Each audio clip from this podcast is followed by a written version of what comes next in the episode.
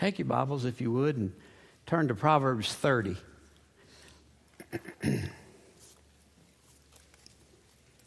About three weeks ago, I was reading through, well, I read through Proverbs just every day that I can. Today's the 10th, right? Well, if you were on that plan that I stay on and try to stay on each and every day, and I woke up this morning about 2.30, couldn't go back to sleep, everything on my mind. And around 4.30, 4.45, I opened up to the 10th chapter of Proverbs after I've done, went through my, uh, the lesson I teach and, and the Bible study and then the sermon. But three weeks ago, I hit this, these three verses. And I, I'll be honest with you, I don't think this applies to this church. I think that I, I will not be preaching to anybody in here today. And, and I don't get it. Uh, I've never preached a sermon that I knew for a fact that it wasn't going to hit nobody. That's weird, isn't it? Well, let's look at it. Chapter 30, beginning with verse 7. This is some wise sayings from Hagar. Oh God, I beg you, two favors from me, for, from you for me, before I die. First, some say, well, I just don't believe that you ought to outline your messages. Well, he did. He said, number one, help me never to tell a lie. Number two, give me poverty, neither poverty nor riches. You see, I really do believe that matters do matter when it comes to something as simple as this. And when I read that passage, it, it, I don't know if you've ever read the Bible like this, but these two verses, all of a sudden, just a, an illumination came, or three verses, just came off the, the chart. And I'm going, God, why do I have to preach on this? Because he said, I want you to. So I'm just being faithful. In Hebrews chapter 11, verse 22, I want you to look at that. You might wonder why does this have anything to do with this, but it does. And it was by faith that Joseph, when he was about to die, confidently spoke of God's bringing the people of, of God's bringing the people of Israel out of Egypt he was so sure of it that he commanded them to carry his bones with him when he left. Now, I, I assume, and that can get you in trouble, that you're here today and you have all things clear within you. And that if you were to die today, you have no regrets, you've lived your life, you're changed, as Joe just sung about, and you, you, you don't have an account open that needs to be closed, or everything's cool.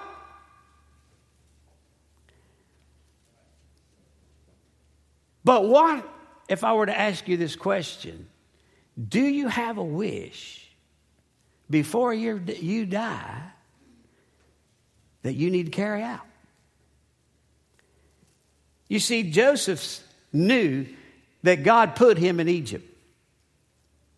Joseph knew that, that the father was going to deliver the people and take them to the Canaan, take them to the land of Canaan. He knew that, that God was coming. And so he said, Look, if I die, don't you leave my bones in Egypt. Some people say, What do you believe about cremation, Mike? Well, I've developed, developed a lesser view of it, but cremation to me better never happen. Now, I know when I die, Cindy can do whatever she wants to do, and others have, and, but, but I don't want to be cremated. As a matter of fact, I want them to set me up beside the coffin. Don't lay me down that stupid thing. Set me beside it, let me lean and look at you. You know the old country song, they lean me up next to the jukebox. Well, I just, just lean me up to the coffin and, and let me just glance at you. it, it amazes me, Brad. You know, they go to these funerals and don't he look just like himself? Well, yeah, he looks like himself. It's him. We make some of the dumbest comments. You see, Joseph was worried about taking his bones to the land of Canaan. Why? Because he left a legacy of faith. What was that legacy? What is a legacy? It's anything handed down to you by your ancestors. It could be a prized possession, such as a watch or a piece of furniture, or it could be called a reputation. Don't you think that the way you live don't matter? Because it does. Proverbs 22, verse 1 and 2 says, a good man is rather to be chosen than great riches, and loving favor rather than silver and gold. When the rich and the poor meet together, the Lord is the maker of them all. Would you be more interested today in a name that is good or a life filled with gold? God isn't impressed with your wealth, and He's not depressed because you're poor. He made both of you. There was an old conversation going on between a little puppy and an old dog. And the little puppy looked at the old dog and said, I have mastered philosophy. I've learned the best thing for a dog is happiness, and that happiness is in my tail. Therefore, I'm chasing it. And when I catch it, I'll have it. The old dog looked at the young puppy and he said, I too have judged happiness is a marvelous thing for a dog. And that happiness indeed resides in my tail. But I've noticed that when I chase it, it keeps running away from me. And I never catch it. But when I go about my own business, it follows me. You know what follows you and me as surely as a tail follows a dog? Your reputation. Is it good? When I die, now I, I, I don't know why I struggle with this. I just do. Every day I think about it. You may die today. Yeah. I answer myself. And I don't get any further into discussion. And my wife and I talked about it. I said, What would you do when you die? Who's going to preach your funeral? I said, I don't believe anybody can. I said, What I want to do when I make sure that Joe and Christina are not going to have any more children and they haven't. Anyway, I can't be sure that right now. I'm going to go in my office and I'm going to, used to, I was going to get a VHS. So I got to stay current with this thing somehow because the other day I, I said, Put my soundtrack, I mean, put my cassette tape in so I can sing. And they all looked at me like, You have lost your mind.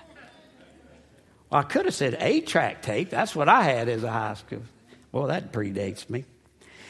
But I want to be able to go in the office and I think I could preach my funeral just fine as long as all my grandkids are there. Because if you leave one out, they'll never forget it. You know what I mean? I won't know everything, but I'll know a lot.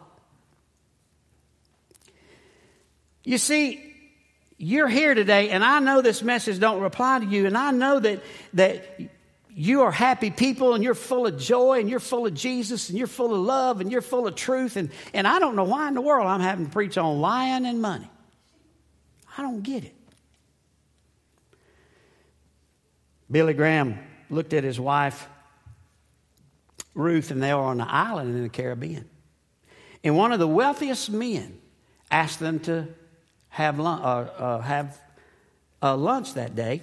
And when he sat down with this guy, he began to cry. He just couldn't keep from crying. And finally, the guy looked at him. He said, I want you to know, Dr. Graham, I am the most miserable man living. Why? Look out there. Look at, look at my yacht. I could go anywhere I want to go. Look at the airplanes I got. Look how many helicopters I've got. And I'm as miserable as all the souls in hell.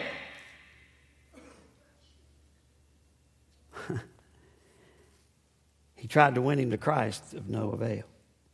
That after or that evening, they went to a small village. There was a pastor in a local village came to visit him, and he was an Englishman, and he was 75 years of age. He was a widower. He spent most of his free time taking care of his of his sisters that were not of good health. And he was full of enthusiasm and joy and had blazing love for Jesus. And he looked at Billy Graham and said, You know, I don't have two pounds to my name. Now, when I first read that, I said, Well, how much is a pound? Y'all know? Anybody know how much a pound is equal to American dollar? It's $1.29 according to Google. So he was saying, I don't have $2.60 to call my own. But he was so happy. And Billy Graham looked at Ruth and he said, Which man do you think is the richer man? You see, Joseph was very concerned about the bones, but Agur was, a, was concerned about his behavior. And he says, Oh God, I beg of you, please, number one, before I die, never let me tell a lie. Now, some of you are here today and you you need to make some wishes. I, I, I, I Googled that, a dying wish, and somebody said, Well, I wished I would have just lived the dreams of my life. How many of you not li- how many of you just miserable in the job you're in? How many of you have a dream, but you don't want to pursue it because you're afraid? You see, I didn't wake up one day and dreaming that I wanted to be a pastor, but once God called me, it's a dream. And I'm living my dream. I have no regrets. I wouldn't do nothing else. Sometimes I want to, but I wouldn't. Some of you might say, Well, I wish I'd spent more time with my family. Some of you might say, Well, I wish I'd made more friends. Some of you might say, Well, I just wished I'd told the people I love the most, I love you more. Some of you may say, Well, I just wish I'd have mended some broken relationships. Or maybe you, you, you husband and wife say, Well, I wish I'd had more kids, or maybe you're like my baby sister, I just wished I could have a kid. I wish I'd have saved more money for retirement. I wish that I'd taken time to smell the roses. Now, be careful when you smell that rose. There ain't a bump, I mean a bee in the rosebud. But I was a wise, a wise preacher told me one time, don't wait till you retire to enjoy life. Miss Mabel to say this all the time Mike, there's life after ministry. But smell the roses along the way. Somebody told me, a good close friend of mine, when he retired, that fishing gets tiring after a while. And I don't think, I, I, in my mind right now, I don't say how in the world I'd ever get tired of fishing, but if that's all I ever had to do, I'd get tired of fishing especially if you don't catch nothing. Well, how many of you ever heard, seen the movie Liar Liar? Raise your hand. Okay, then there's some of you lying. But anyway, Jim Carrey plays the part of Fletcher Reede, and, and he's a fast talking attorney and an habitual liar. He's always trying, uh, was, he's always lying to his son Max, and Max got tired of him lying, and he said, I'll be there at your birthday, and he didn't show. And, and, and Max made a, when he blew the candles out, he made a wish. He said, I wish for 24 hours my daddy would tell the truth. And so that whole movie's built on that 24 hour period where, where he didn't, he, he tried to lie, and I know there ain't nobody in here lying, so I know y'all don't lie. I ain't preaching to you. But, but he did. He lied. And so every time he spoke the truth, whether it was in court or wherever, he told the truth. And even when he tried to lie, he had to tell the truth. Would anybody in here be affected if you had to tell the truth? Because you're living a lie? There's two people you can't lie to and get by with. You can't lie to yourself because you know what the truth is and you can't lie to God. Because see, when we try to lie, we're making God out to be some kind of fool that don't know what's going on in our lives. God knows. We've become in America a lying society. I was watching Fox News the other night, and my goodness, the one presidential candidate, I don't even have to name the person. They had five definite, one statement after another, lies. But you know what? We don't care anymore because we've become a lying society. We tell lies all the time. Now, I know y'all don't. Ain't nobody in here lies. I know that. But you see, I was a subcontractor one time. And I know I lied. To get a job, I'd say, I'll be there Monday. But I knew good and well if I got there, it'd only be enough to tie the job up. And I'm going, I'd be another week. And I'd lie like a scalded dog to get that job. And we will use all kind of creative means by which to excuse our lying. You know what? Probably the most favorite lie of preachers and their wives? Somebody calls the house and you give slap out. You don't feel like talking. And so you step outside and you say, okay, honey, tell them I'm not in. That's a lie. Weak. I know y'all don't do it. But subcontractors, I'm going to tell you something. You want to get me mad? You want to have the, t- the tyrant rage of Mike Franklin? Don't tell me you're going to be there and you don't show up. It's a lie. I used to do it and I used to frustrate people. And you know what? It affects your business too. Don't lie. Tell the truth. If you can't be there, tell them you ain't going to be there. Tell them why.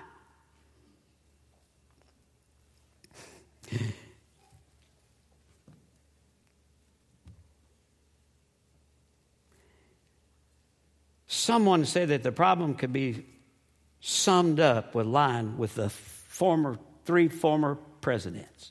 One was George Washington. He could not tell a lie.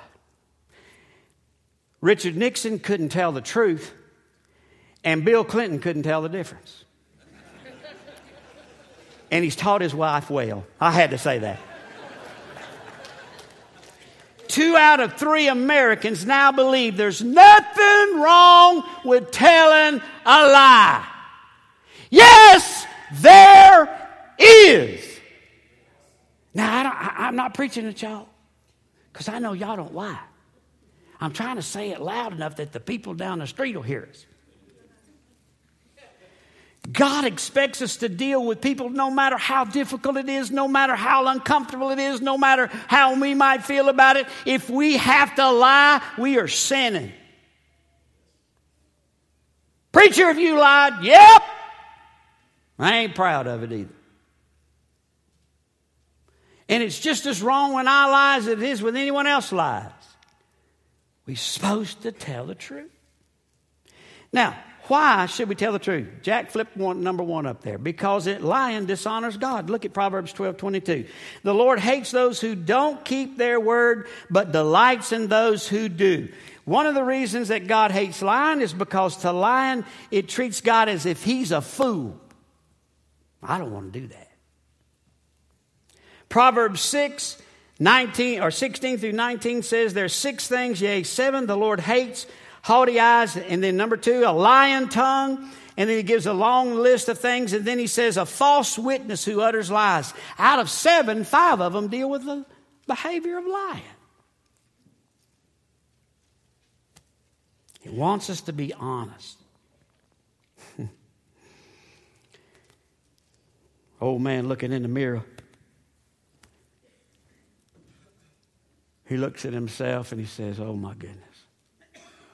Where did my body go? Two arms look like pencils. Muscles is just hanging. His chest had developed the Chester-Drawers disease. Y'all know what that is? That's when your chest falls in your drawers.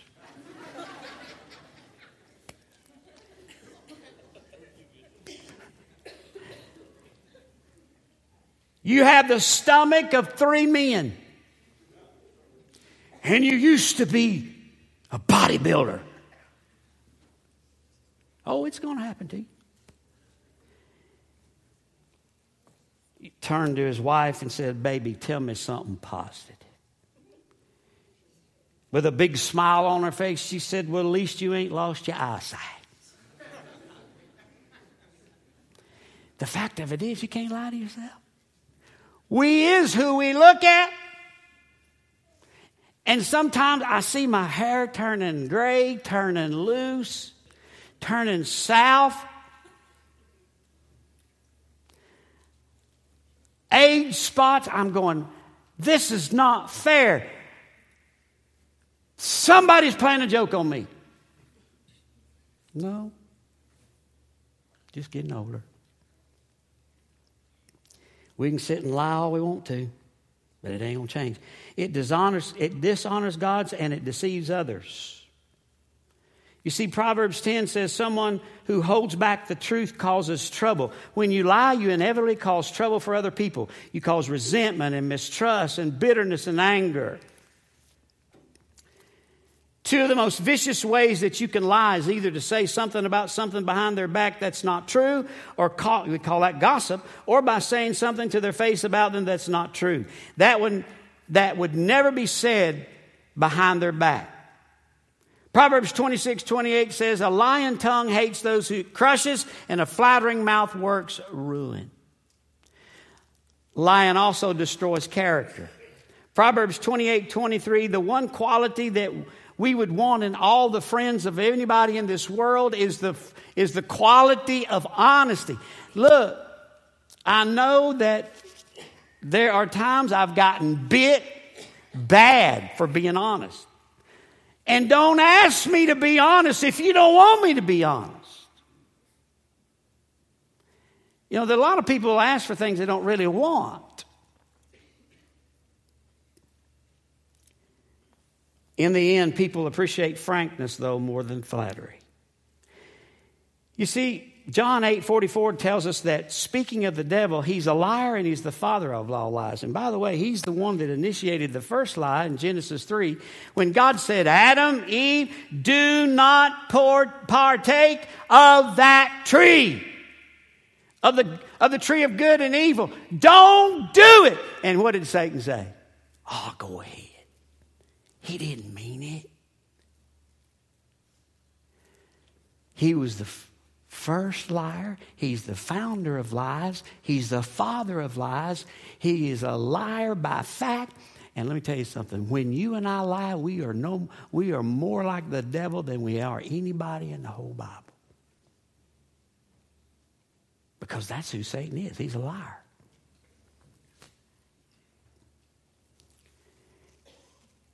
Has it ever occurred to you today that the world's in a mess that, it, that it's in because of lying?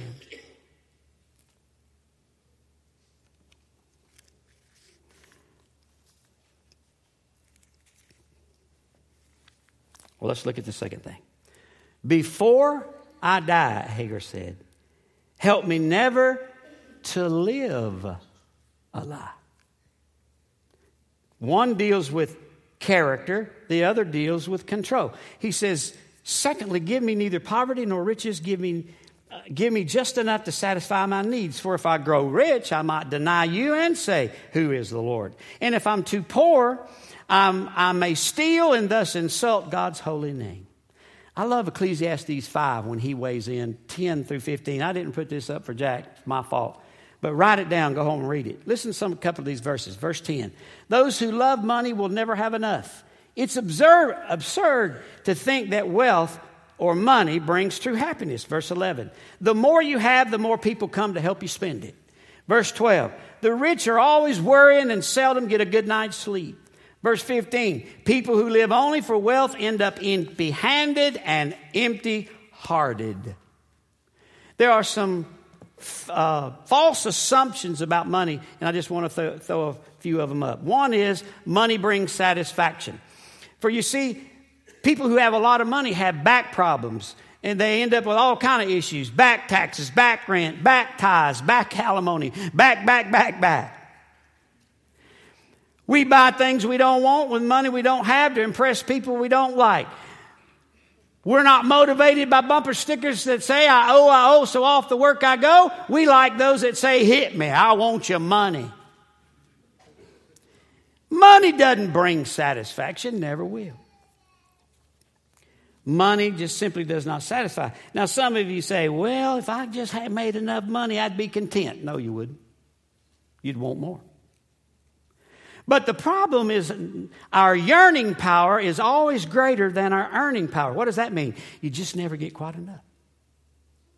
I, have said it myself. Boy, if I could just. No, you won't. There's never a point that you'll ever be money that'll ever bring you satisfaction. Never unless you're learn, you've learned what, what Paul taught in uh, Philippians 4 to be content, not in your money, but can be content in the Master. Content in Him.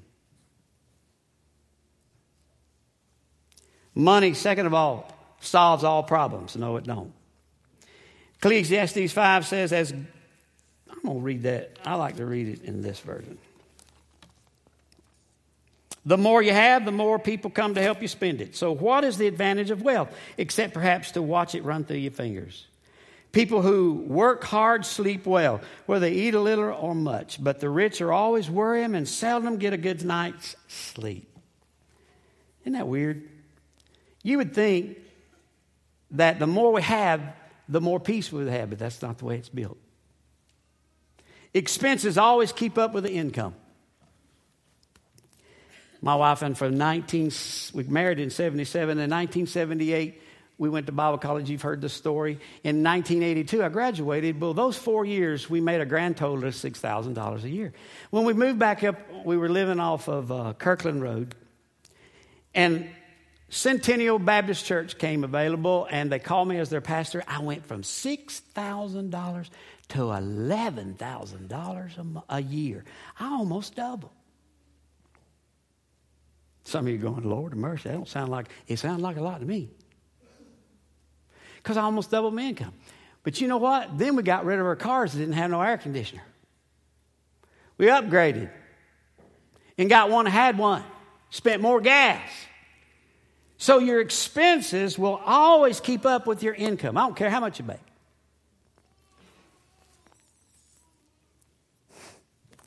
This thing's going to go out on the internet. I'd love to, well, I better not. I love to use my brother. I love my brother, but golly, he doesn't know how to, and some of us don't either, to live within our means. Some of you could make a million dollars a year, and you would think, if I made a million dollars a year, I guarantee you I'd be the happiest person walking. No, you'd be the most miserable.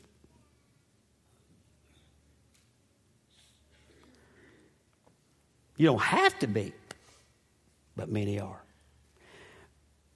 Money calms the mind. The Bible says that the sleep of the hard worker, hard labor, is sweet, but the rich man permits him, the, the abundance of the rich man permits him no sleep. It brings somnia, somnia, insomnia, it brings worry. Wealth will bring, there are those who think that wealth brings security, but it don't.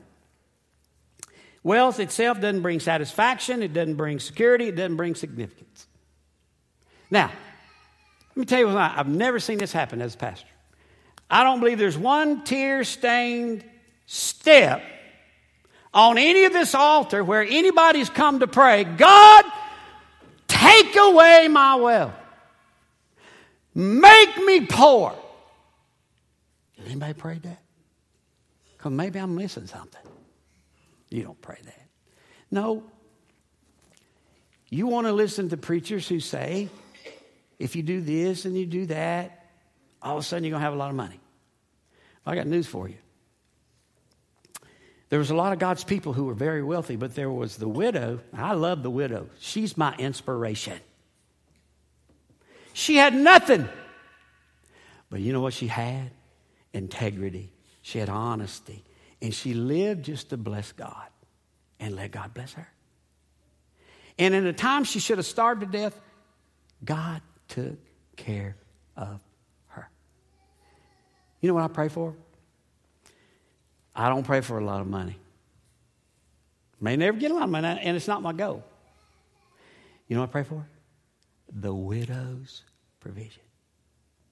Because you see, I'm like Agur. I don't want to necessarily have a lot and, and, and get messed up with it, and I don't want to be so poor I rob from you. But I want to be in the middle. Not in the middle of the wants, but in the middle with the needs. I, look, I, I'm gonna tell you what. If I got, if if God stopped with me right now, I, I've been so blessed. It's just I get sick sometimes thinking about it. Just so blessed. You say, well, wouldn't you like to have something? Well, yeah, but I, I it's not something that I have to have. Just don't have to have it.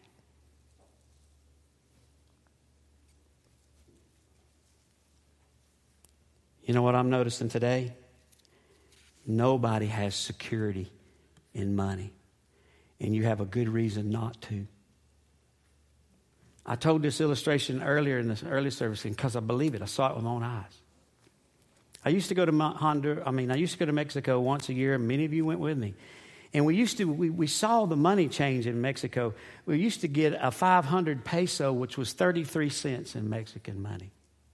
And in Victoria, we stayed at this particular motel, and we'd go across the street and give them that 500 pesos, and they'd buy you a Coke. The only problem was you couldn't leave the store. It was 33 cents. As long as you drank it right there, they wanted the bottle back. If you left, you had to pay 33 cents for the bottle. Well, I wasn't going to do that. It's too tight. So I just sit in the store and look at the bugs run around, drink my Coke, and go on out. Overnight, I had all this money that I was going to plan to go back the next year.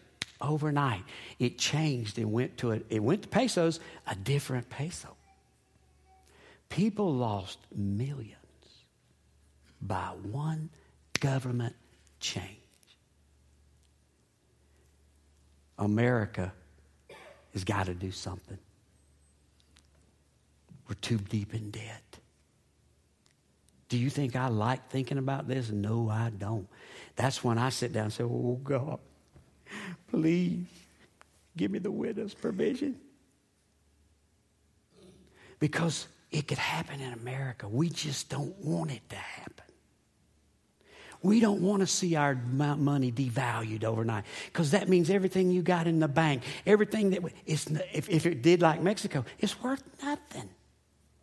Do you know what's posted on the back of a dollar bill? Anybody looked at it long enough to, strong enough to see what will look at it and tell me. What's on the back of a dollar bill? Eagle. Some of you want to spiritualize that and say, well, that's because we're a patriot. No. It's a bird that has wings. And the Bible tells us don't trust in your money because it can take wings and fly. What you thought you had, it can leave you. Just like that. A whole country overnight lost thousands and millions of dollars. It wouldn't have mattered if you'd taken every bit of your money and put it in a can and buried it in. It wouldn't work nothing. They wouldn't do me that way. Really? Are you that naive? We got lying politicians, y'all. What makes you think they wouldn't do that? I hope they don't do that. I don't want that to happen to me, no more than you. A rich man learned that he was going to die in a few days. So he called his three friends together a doctor, a preacher, and a lawyer. And they called him to the bedside and he said, You know what? I've heard that you can't take your wealth with you, but I'm going to do everything I can to beat that. So, guys, here it is. There's $10,000 in each envelope. And when I am lying in my coffin, would you please put that $10,000 in before they seal it? Because I'm taking it with me. Well, short time later, all the guys got together and they met together, and confession took place. The preacher said, I got to confess.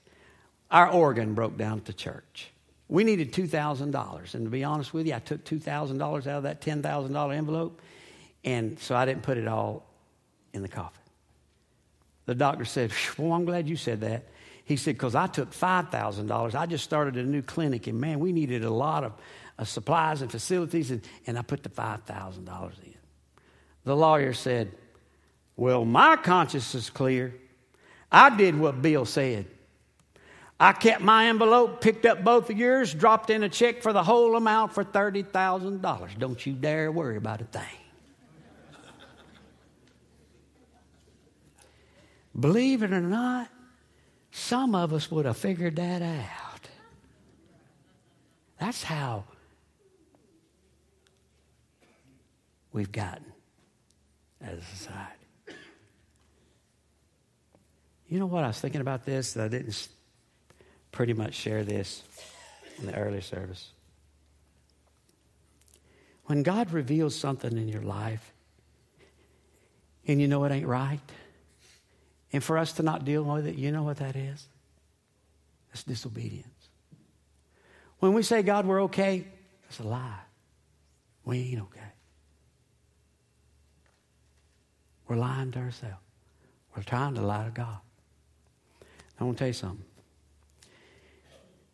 Sometimes we get ourselves in pickles. And sometimes we get in a situation where uh, it seems like all, all we can do is lie. And before long, you'll tell one to cover the other one. And in your full blown drama of lying. We can start today by admitting that we're not perfect and that sometimes we do lie. But Agur said, you gotta, you, you gotta start by saying, God, don't let me lie. Don't let me put a false God in my life, such as money. Don't, don't let me dishonor God because my reputation counts. It's a legacy that no one can buy for you and give you except your life. How will you be known when you die? Would you stand with me with your, heads bowed and your eyes closed?